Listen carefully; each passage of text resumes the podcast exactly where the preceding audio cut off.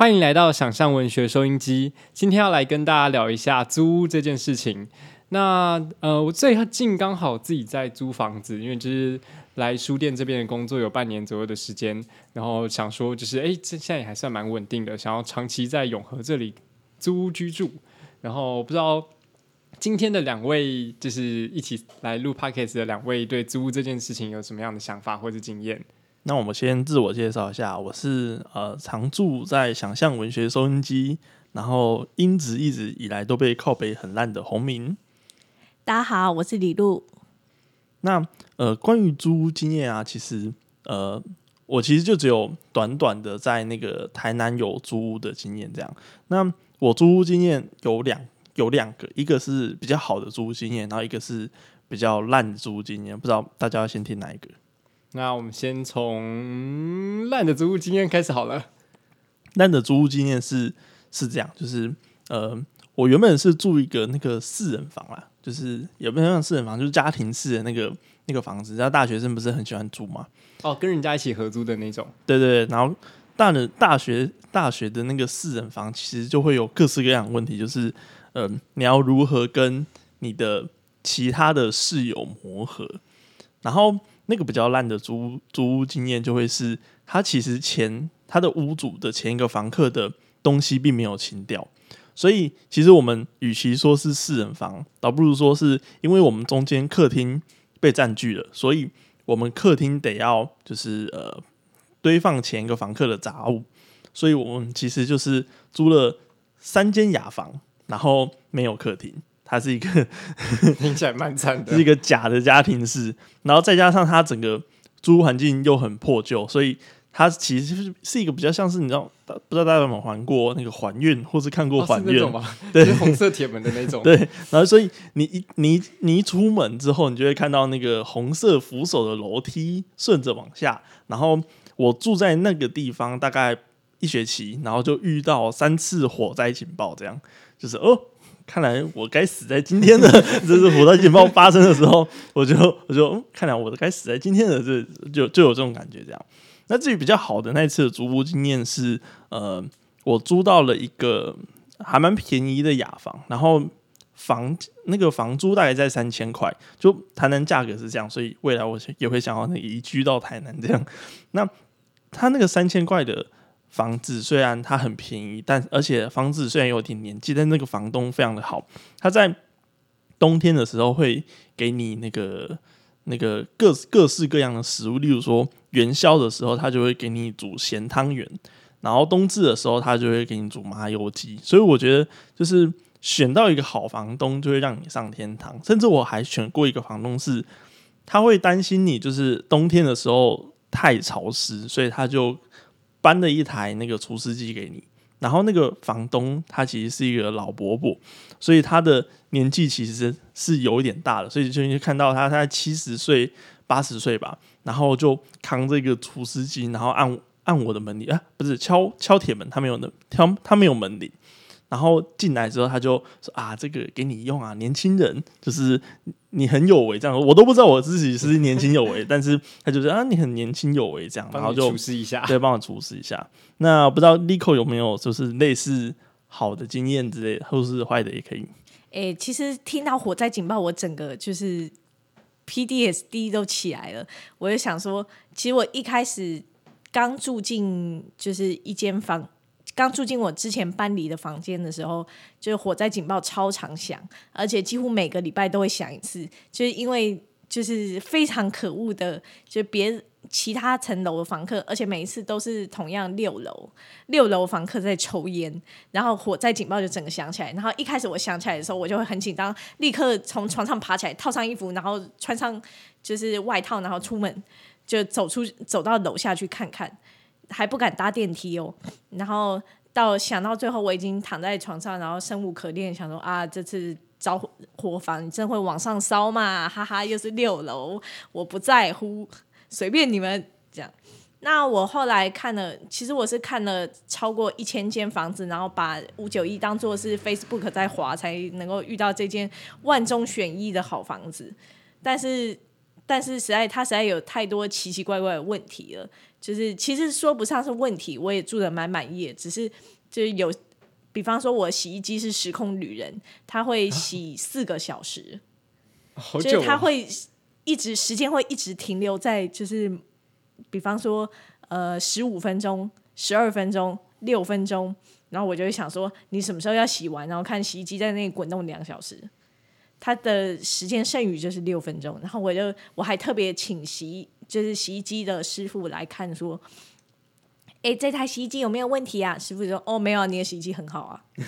所以他就只是那个计时器坏掉这样。他其实也没坏，他他只是也没坏是对他只哦是说哦因为你的衣服师傅就是很举重若轻说，因为你的衣服烘干之后就变轻了，变轻之后他就感觉不到衣服的重量，所以他就觉得说哦，那你还要再多烘一下，然后就会帮你继续的烘，非常贴心，好非常贴心。但是我拿出来的衣服也不是干的啊，哈哈。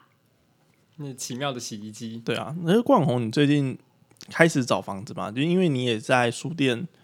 待了半年了，半年，哎、其实我蛮想聊一下，就是来台北租屋的经验，其实算是新北。就是我原本是台中人，然后来台北工作的时候，就想说，就是希望可以租到一个跟台中那边所住的房子差不多的条件。然后原本台中住家里嘛，那因为我是家里唯一的生理男性，然后所以我有一间自己的浴室，就是可以自己去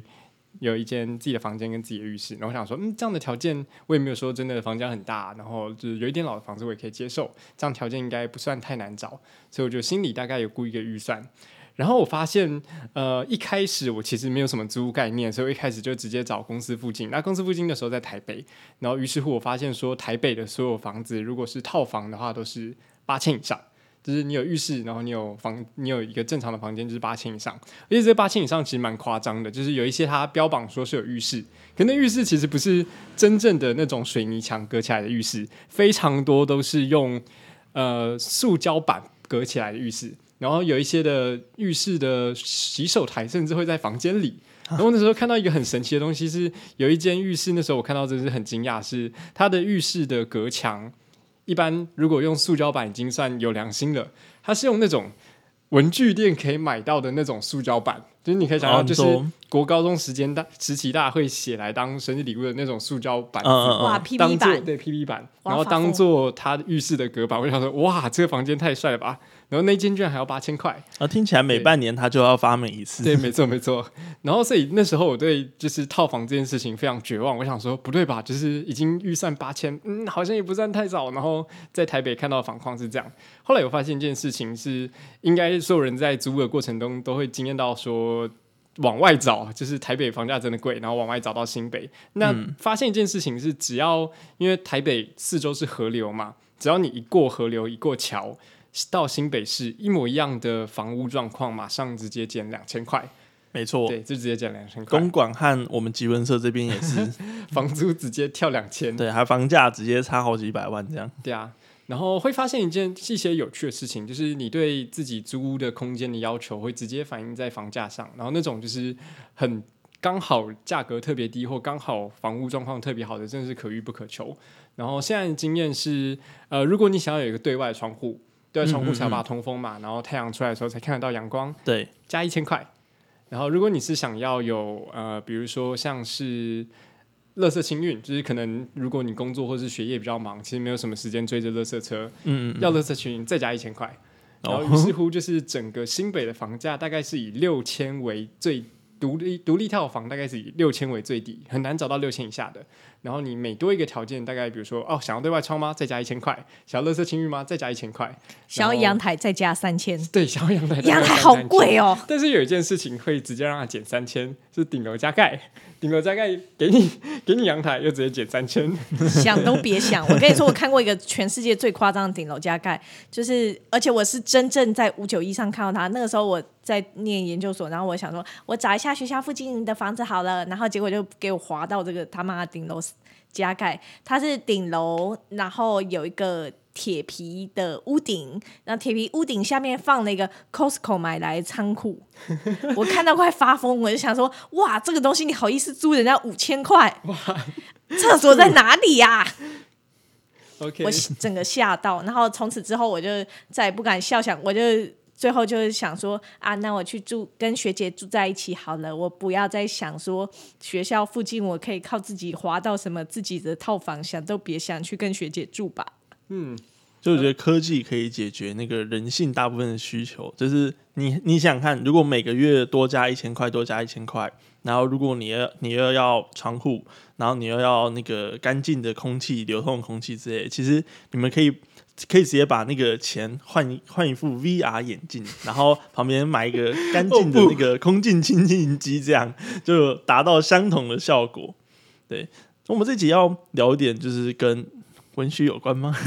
毕竟也是想象文学收音哎、机。其实我有在那个啊、听过一场讲座，然后我记得是豆点出版的夏明在讲他的书，然后哦那时候他有聊到就是租屋的经验。那他聊租屋经验的时候，他是讲说他在求学时代的时候是租在那种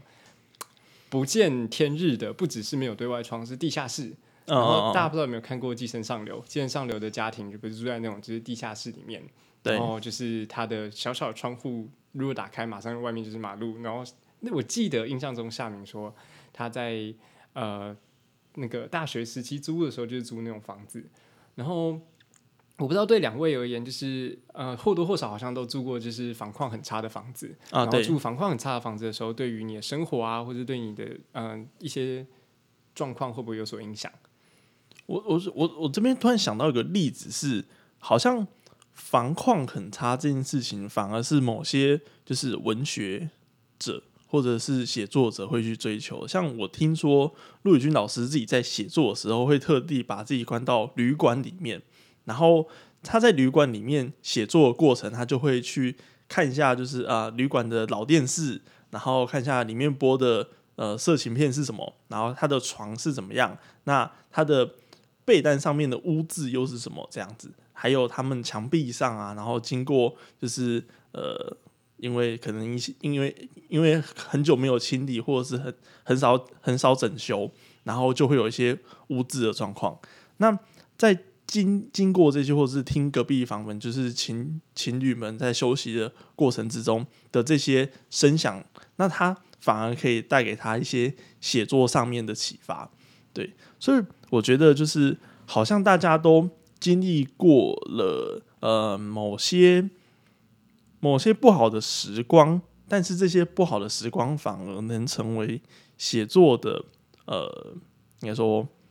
可以去提取那个时光的素材，并且从那个时光去出发到别的地方。这样，不知道 Lico 有没有这样的经验？就是呃，你在写作的过程之中，可能你在写某些场景，然后那些场景可能是你想的，但是是借由你的过去的某些真实的经验，这样。我反而洪明在这样讲的时候，我一直想到鼹鼠下在某一某一篇，我忘记哪一本了。白好像是在《白马走过天亮》里面描述过他的房间是一个半埋在就是土里的空间，然后非常的潮湿。到最后，他终于走出那个房间，然后发现哦，外面放晴了。然后不太确定是不是放晴，也可能下雨，但总而言之相当潮湿。我就想说，我那个时候就想说，哇，这是所有读就是台北的大学人一定要遭受诅咒吗？但我其实人生中住过最烂的房子就是宿舍，宿舍很好，宿舍有阳台，宿舍有就一个人有一张床，非常棒，还有一个独立的浴室，而且浴室跟马桶分开。但是那个浴室非常的可怕，就是我后来一直反复在记忆中召唤这个景象，就是那个浴室因为没有人刷，对，没错，我们有四个人，从来没有人刷过它，所以长出了香菇，真正的香菇，哎白色的，在黑暗的，就是淋浴间中发着光我快发疯了。然后我就拿，我就立刻拿，就是水水龙头把，就是用脸脸盆头把它冲掉。然后冲掉之后，我就我也不知道要不要告诉我室友，然后我就。我我就把猛力的全部刷了一遍，然后连马桶都跑去刷，然后就是马桶跟那个淋浴间是在不同的部分，就门打开，一边是马桶，一边是淋浴间，然后我就把整个宿舍刷了一遍。最后我的室友问我说：“你有想要倒垃圾吗？可不可以顺便帮我倒？”那我想说不要，没，我答应他了，因为那个东西开始长果蝇了。好可怕。对，这就是为什么我人生再也不要跟人家一起住在宿舍里面，我快发疯了。嗯，都或多或少会遇到奇奇妙妙的室友。对，姑姑在配游戏，而且我以前我我以前为什么就是会跟室友住在同一个房？应该是说我后来为什么没有在跟其他的室友住在同一个房间里？是因为我发现我的作息是一个正常作息，其他人都生活在我可能只是生活在阿根廷而已，其他人都生活在就是一些奇奇妙妙的地方，比方说。呃，英国时区的也有，法国时区的也有。那很不幸的，台湾时区或日本时区也有。所以我从七点开始就会一直就会一直听到房间里面有动静，然后一直持续到晚上四点结束。所以我一直以来都没有办法好好的睡一个觉，我只是很卑微的这样希望而已。哦，所以他们其实他们会遵照他们自己本来的时区来生活吗？对的，也是还蛮他们还蛮妙的。他们蛮妙，有一个人是提早台湾一个小时或两个小时起床，有一个人会晚，只是台湾时区大概两个小时睡觉，有一个人会晚晚台湾时区睡觉的意思是什么？十点睡，九点睡吗？嗯比较准确的讲法是，他们会呃，我是十二点到两点间会睡觉，他们是两点到四点间会睡觉，很棒吧？还会一起，哦，还会唱着歌从就是打开宿舍的大门，快发疯了。有人在睡觉，他们会唱歌哦。诶，因为基本上已经喝醉了，所以哦，就完全没有意识到说有人在睡觉这件事。他们谁在乎别人在睡觉？没有人在乎，这就是艺术大学的奇妙之处，大家都很有个性。对，哦，太有个性了。我楼上邻居他也会就是唱歌，然后他唱歌的时间也是非常固定，大概在大概在晚上一点的时候，然后他准备洗澡，然后每次我听他唱歌都都听不懂，因为呃，算是我楼上的邻居，算是我的从小的呃类似玩伴这样，他的儿子跟我同岁，只是到了高中的时候，他儿子因为某些事情没有办法适应台湾的教育制度，所以他们。举家母亲带着哥哥和妹妹就离开了台湾。那因为爸爸的那个职业是医生，所以爸爸得留在台湾赚钱。然后，所以这个父亲他原本是一个，就是在我小时候印象，他是一个非常慈祥的父亲，就是哎呀，红明啊，然后你你你你最近在做什么啊之类的厨，师机啊，对之类的。然后是说。他是他是一个很像那个美式家庭，懂吗？就是会会叫着自己的小孩子的某就是英文名字，然后说说啊，那你最近还好吗？这样子，然后是一个非常慈祥。就是小时候我就觉得，哦，那他们家庭一定是非常的祥和，然后他们也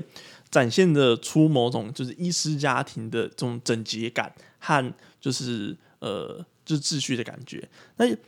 因为我一直都听不太懂，就是。他这个父亲到底在唱什么？然后有一天我就问我老妈，然后我老妈才说出就是那个医生的身世，就是说他其实并不是美国人，就是他们举家搬去美国嘛。那他说他岳母是美国人，他想说，哎、那他也是美国人啊？结果不是，他是缅甸人。他唱的歌是缅甸的歌，然后他讲每天晚上会讲电话，并且是用大吼大叫的方式说着缅甸话对他母亲，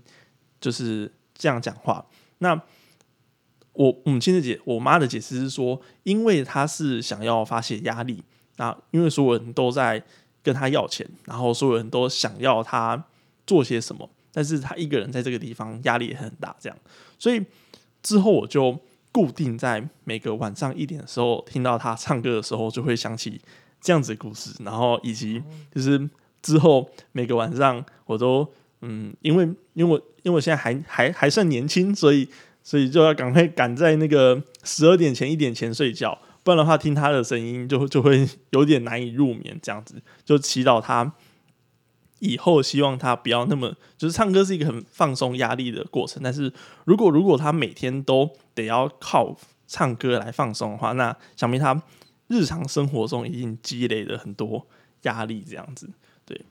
那不知道冠宏。我也很常听到你唱歌放松压力，这样。那因为现在时间也差不多嘛，那我们就最后再歌哦，不需要，不需要。嘿，好提问时间。那这个提问是我们来自旁边的李先生。哎，大家好，我是小说家李义桥。那么，呃，就刚刚听到大家去聊租这个话题，我就突然，我就突然意识到一个。有趣的现象，就是在文学作品里面，其实描写生活其实是一个非常重要也常见的手段。我们时常会发现，优秀的小说家，他们让人印象深刻的表现，很多时候是他们去描述了一种孤寂的，或者是特异的生活的情景或模式。像刚刚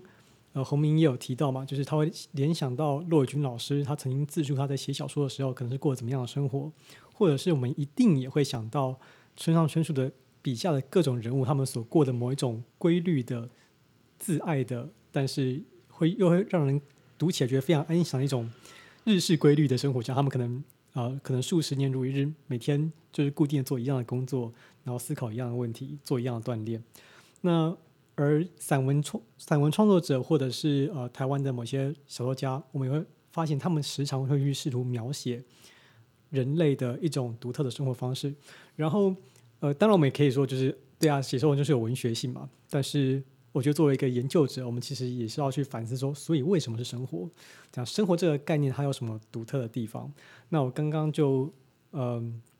想要问各位这个问题，就是你们觉得为什么是生活这个概念呢？为什么是生活这个概念？如果就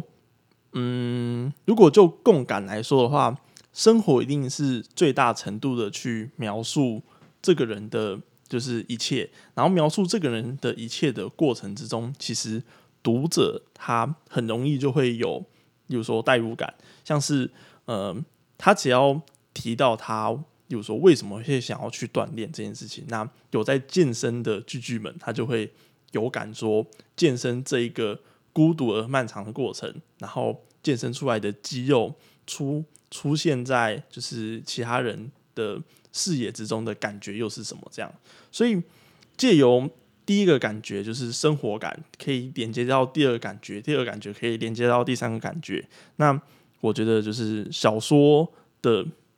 呃，小说的他想要呈现的最终的感觉，例如说他想要呈现出某种崩坏，因为因为可能就是小说家，呃，例如说我们举《太阳之息》，那呃里面的主角因为失去了岛本，然后他一直在寻找岛本的身影的过程之中，这个寻找的过程成为他生活一部分的时候，这个寻找也会被我们共感。所以岛本在约男主角去森林，然后倒下他的亲人的骨灰的时候，他也会被我们共感。这样，好的，那么李璐老师呢？不要叫我老师了啊！我自己是觉得说细，呃，尤其是在描述生活上的细节这件事情，会特别与人一种同理心的，或者是说同情的作用吧。应该是说，我们会很可以。会可以很清楚的想象说，那个医生是怎么样在自己的淋浴间里面唱歌，又是怀着怎样的心情在唱歌。如果我们有一些背景资讯，或者是说，就算只是知道他的莲蓬头的样式，都很能表现出这个人的就是实际上的状态，还有他想喜欢的事情或讨厌的事情是什么。像是有的人会特别坚持说，他的莲蓬头应该要装呃那个叫什么过滤器。那连蓬头装过滤器这个件事情，我们就可以很轻松的体现出这个人的个性或是感觉。那我觉得在小说创作里面，这个个性或是感觉的展现是一个非常重要的表演。那这个表演又会连接到说，作者是怎样的人，可以观察到多少的现象，而让这件事情可以怎么样最大幅度的去被展现。那我自己觉得很有趣的，最近看到的例子是。呃，朋友在讲说他的伴侣把就是浴室漏水这件事情写成，就是写成作品。然后那个浴室漏水的过程中，就是伴侣并没有出什么力气，反而花最多力气的是他本人。那这个件事情我觉得非常有趣，就是反而这件事情反而就是浴室漏水这件事情被提取出来变成作品，但是。呃，他自己的个人经验并没有变成作品。我现在还在想这件事情，就是到底之后会用什么方式转化到他的创作里面。好，换我答题的推合。我想说录一录，突然又 考试，吓死我！现在是考试时间。然后呃，我在想，就是为什么是生活的时候，其实我是第一次想这个问题，然后我发现它往下思考蛮有趣的。然后我觉得现代性或许是一个不错的解答。那我们在讲现代性的时候，其实在讲说，就是资本主义会社会在往前的时候，为人们生活带来的一些方便的东西，但同时也让呃很多人原本可以做的事情去消失了。怎么说呢？嗯、比如说像是。我们刚才在讲说我们租的经验，然后或者是比如说像是我们在学校宿舍住的经验，都会回归到一个问题是：我们为什么要在这里忍受？然后我们为什么要忍受那个潮湿肮脏的地下室？我们为什么要忍受廉价的旅馆？我们为什么要忍受会长出香菇的那个会长出香菇的宿舍里面的事情？然后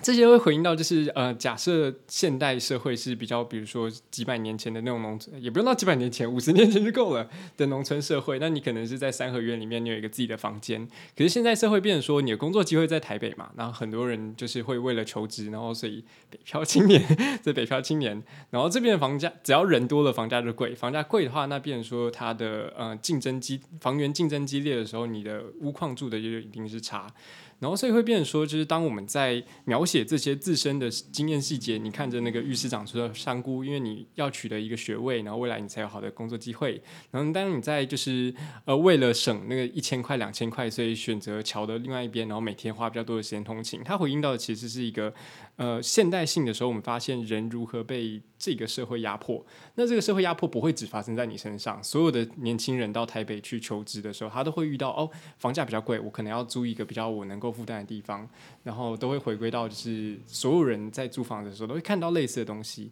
然后变成说我们写作用这样的生活感去带入的时候，你能够去。一定程度上去代表了这个时代的年轻人会遇到的那种生活压力，然后我觉得是一不错的想法，这样子。所以韩国瑜其实是一个现代主义者。韩国瑜是现代主义，好，那个又不太一样。那个我们再找一集的时间录给大家。好，那我们这集的时间也差不多了，那就很感谢。一桥老师的公布答案时间吧，一桥觉得如何？我们有一个公布答案时间吗？？让一桥好啊，讲讲对这个想法。但我觉得刚刚大家都讲的很好啊。那为什么我都突然就突然变成了一个考试的人呢？就是出题目的人。呃，我自己会觉得，生活这件事情它之所以有趣，是因为当我们讲到“生活”这两个字的时候，受众就会有一种啊，这是漫长而且重复的概念在里面。那漫长而且重复，听起来就很像是某种困境或者是牢笼的感觉。所以，我们某种程度上来说，可以把它想成是一种呃生命嘛，或者生活的密室。那当他去呃有一种一个词就可以去涵盖一个很长范围的时间跟规则的时候，接下来你要做任何的调动，对读者效果来说都是放大的。如果你说今天一个角色他出门，然后遇到一件不好的事情，那对读者来说，我可能会就会觉得说，那是一个偶发事件啊，可能十年才遇到一次而已。可是如果今天我们说他生活中就遇到了一件鸟事，而我们让受众觉得说，这件鸟事将会在未来的五年或十年不断的发生，或者他可能已经忍受了五年、十年了的时候，对读者来说，他们会感觉到心理压力，或是不管是幸福或者不幸福的感觉，都是会加倍放大的。啊，所以我觉得这对一个写作者来说是一个资源非常非常好的切入点。比如说，我们只要能够架出一种生活的情境，那其实我们用的文字资源可以很少，但带来的感受可以非常巨大。会形成一个巨大的回圈，不断的一直运作。对，对因为大家都知道我是一个就是写的很慢、写的很少的人，所以对我来说，写的越少，然后效果越好，就会是一个嗯，可能越值得写的东西。这样，这是我刚刚对生活这个概念的一个一些揣想。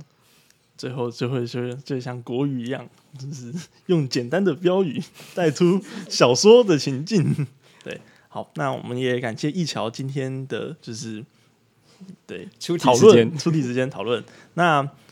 呃，各位读者也可以给我们出题，如果你对文学有任何疑惑的话，那我们这期节目就差不多到这边结束，就请大家跟麦克风说一个再见，再见，拜拜拜拜。